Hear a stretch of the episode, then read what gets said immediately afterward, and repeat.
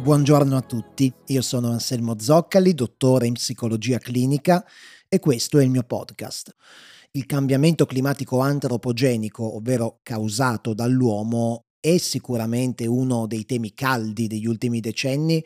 Spesso ci sembra qualcosa di indefinito, di lontano nel tempo, eppure i segnali che qualcosa di importante a livello climatico sta effettivamente avvenendo ci sono da decenni in realtà, ma adesso cominciano ad essere sotto gli occhi di tutti, così come cominciano ad esserci inequivocabili segnali che probabilmente a livello globale non ci stiamo ancora occupando abbastanza di questo tema.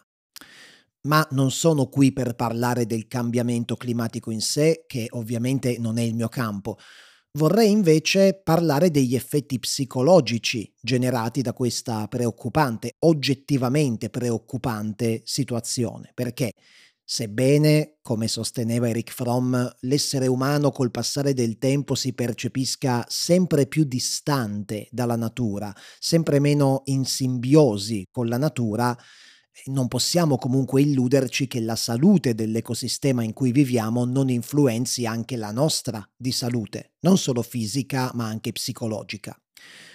Cominciamo con il dire subito una cosa, il cambiamento climatico sta facendo effettivamente preoccupare molte persone. Ultimamente si sente parlare con sempre maggiore frequenza di questa cosiddetta ecoansia. Che cos'è l'ecoansia? Glenn Albrecht nel 2019 ha dato questa definizione di ecoansia. La sensazione generalizzata che le basi ecologiche dell'esistenza siano in procinto di crollare.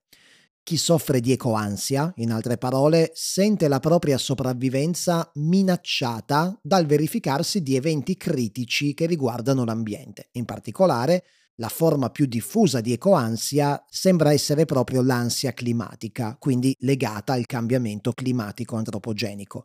E a soffrirne, dato significativo, sono soprattutto i giovani. Tra i sintomi più comuni dell'ecoansia abbiamo stati ansiosi, per l'appunto, prolungati e intensi, ma anche stati depressivi, senso di colpa, attacchi di panico, senso di impotenza. L'impotenza soprattutto è uno dei vissuti cardine dell'ecoansia, proprio perché si ha la sensazione nel proprio piccolo di poter fare ben poco per contrastare il processo di riscaldamento globale che sta interessando il nostro pianeta. Ecco, qui vorrei subito inserirmi con una piccola riflessione. L'ecoansia non può essere ancora diagnosticata ufficialmente come disturbo, perché non è ancora stata inserita all'interno del manuale diagnostico di riferimento per i disturbi mentali, che è il DSM.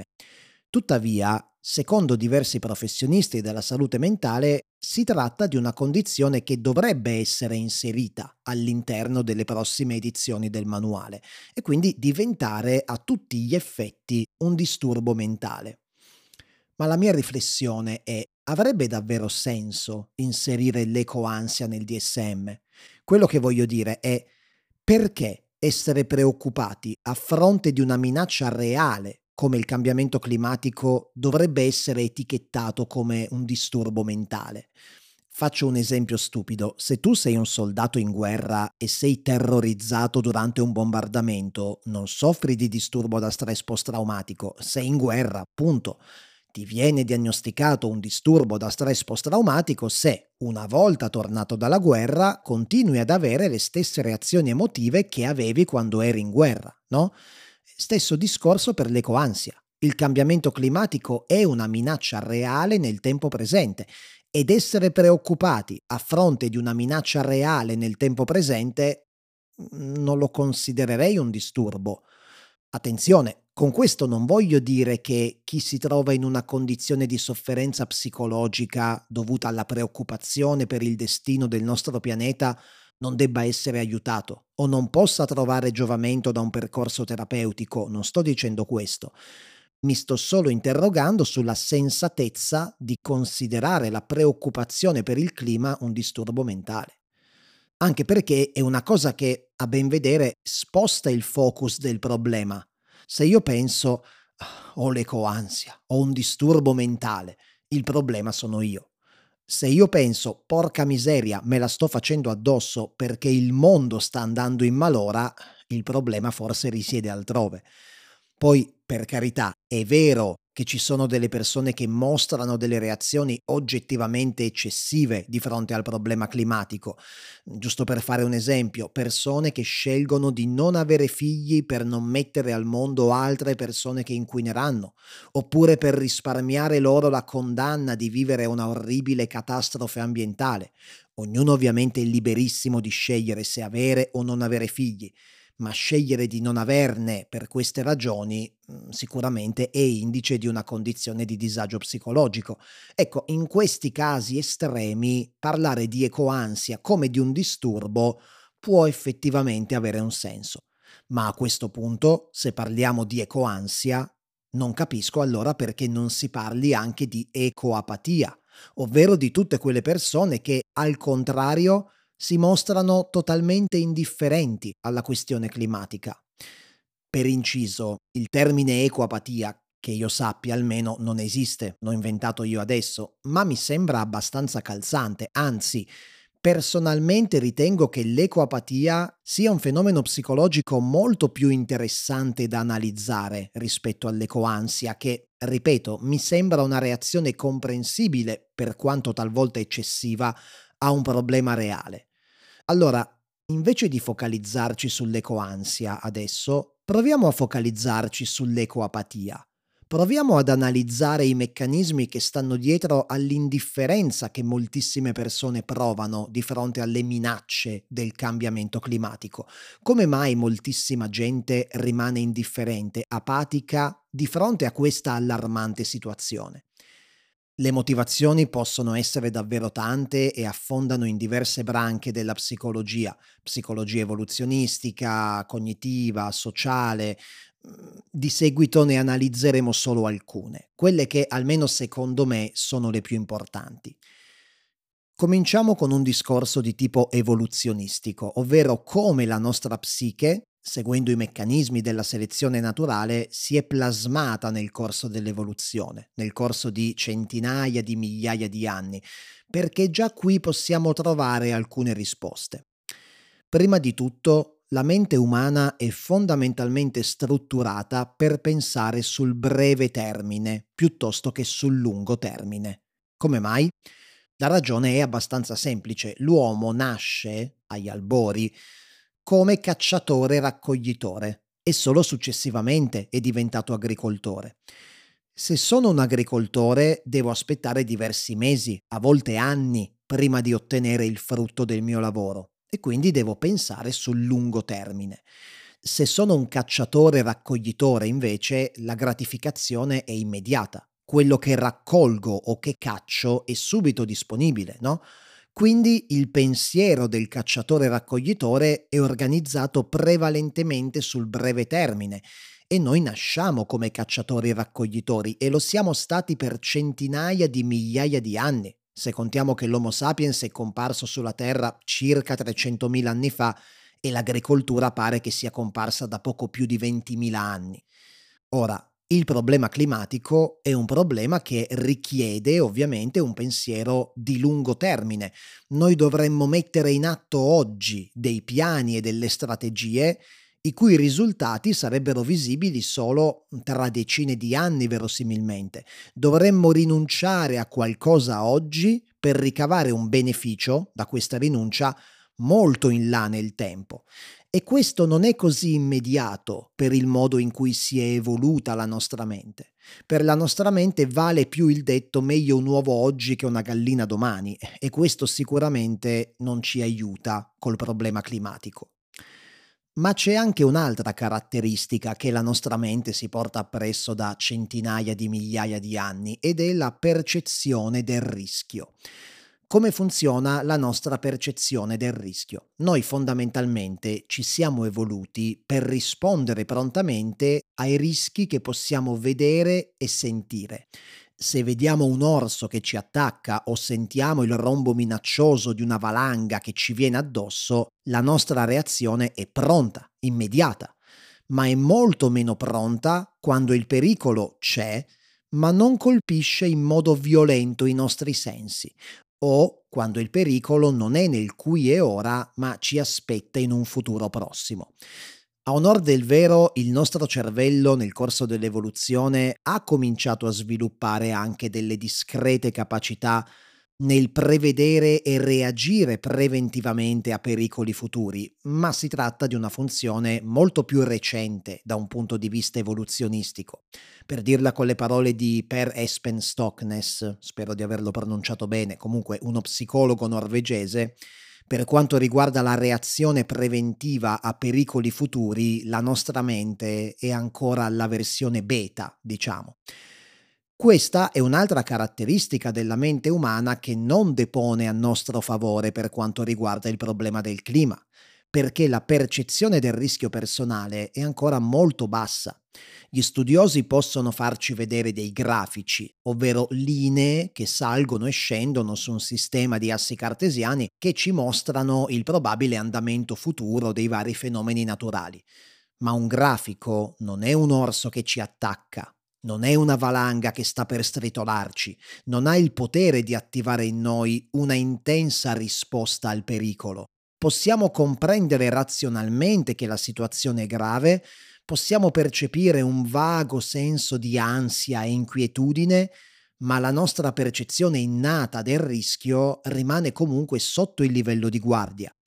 Da questo punto di vista, a ben vedere, il fatto che la CO2 sia invisibile e inodore è un bel problema. Immaginate se fosse marroncina e maleodorante.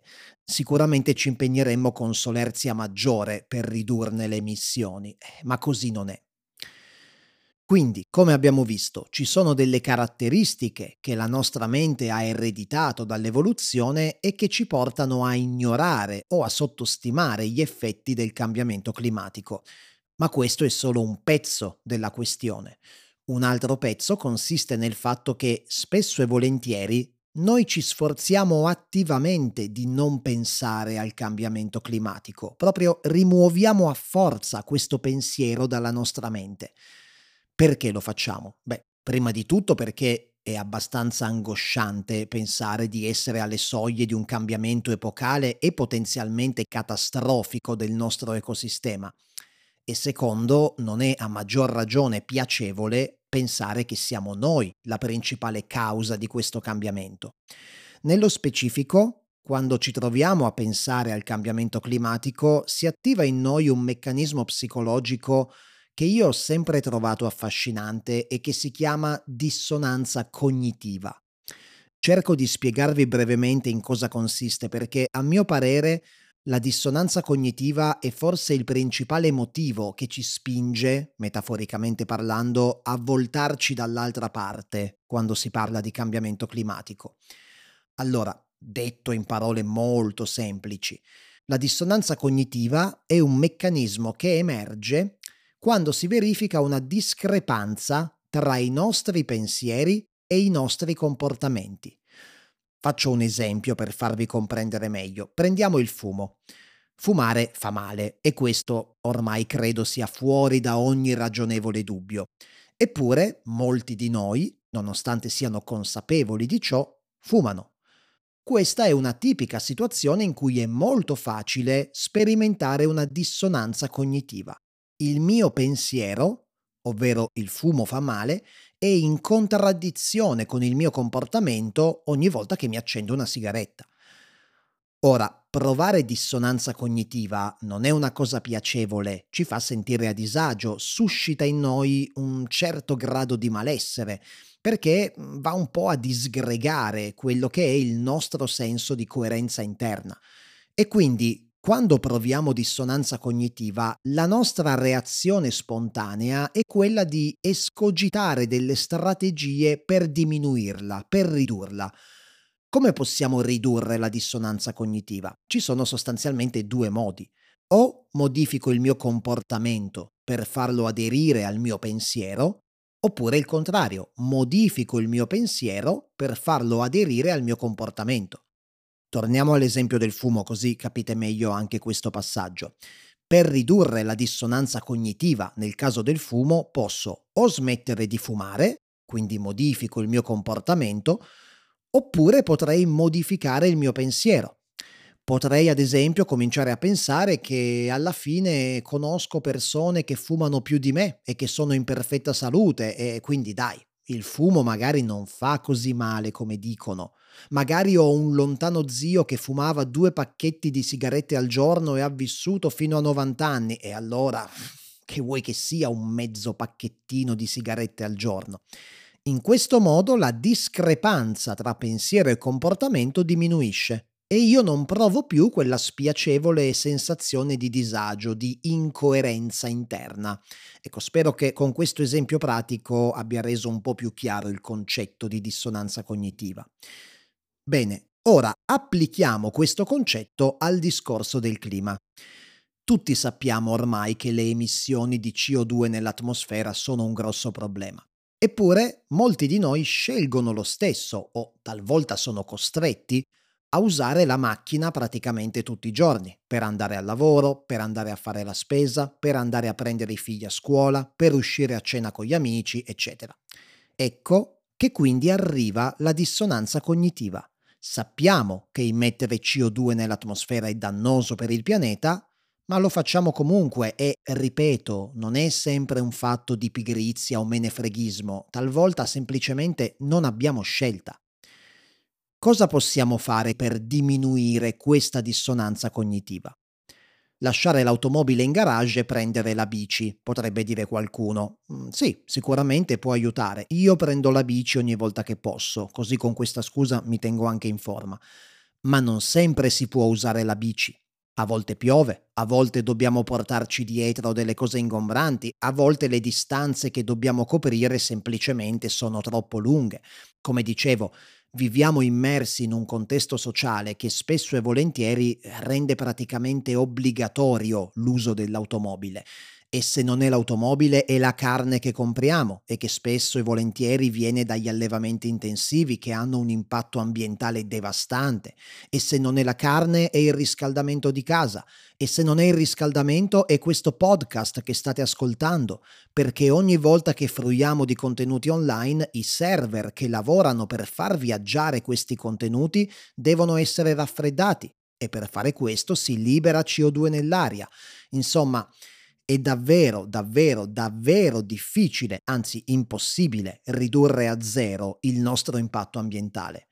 Questo non vuol dire che le piccole azioni che facciamo quotidianamente per ridurre questo impatto non abbiano valore, eh? anzi sono di enorme importanza. Ma allora, come la riduciamo questa dissonanza cognitiva? Se a livello di comportamento, almeno come singoli individui, possiamo farlo solo fino a un certo punto, eh, non ci resta che agire sul pensiero.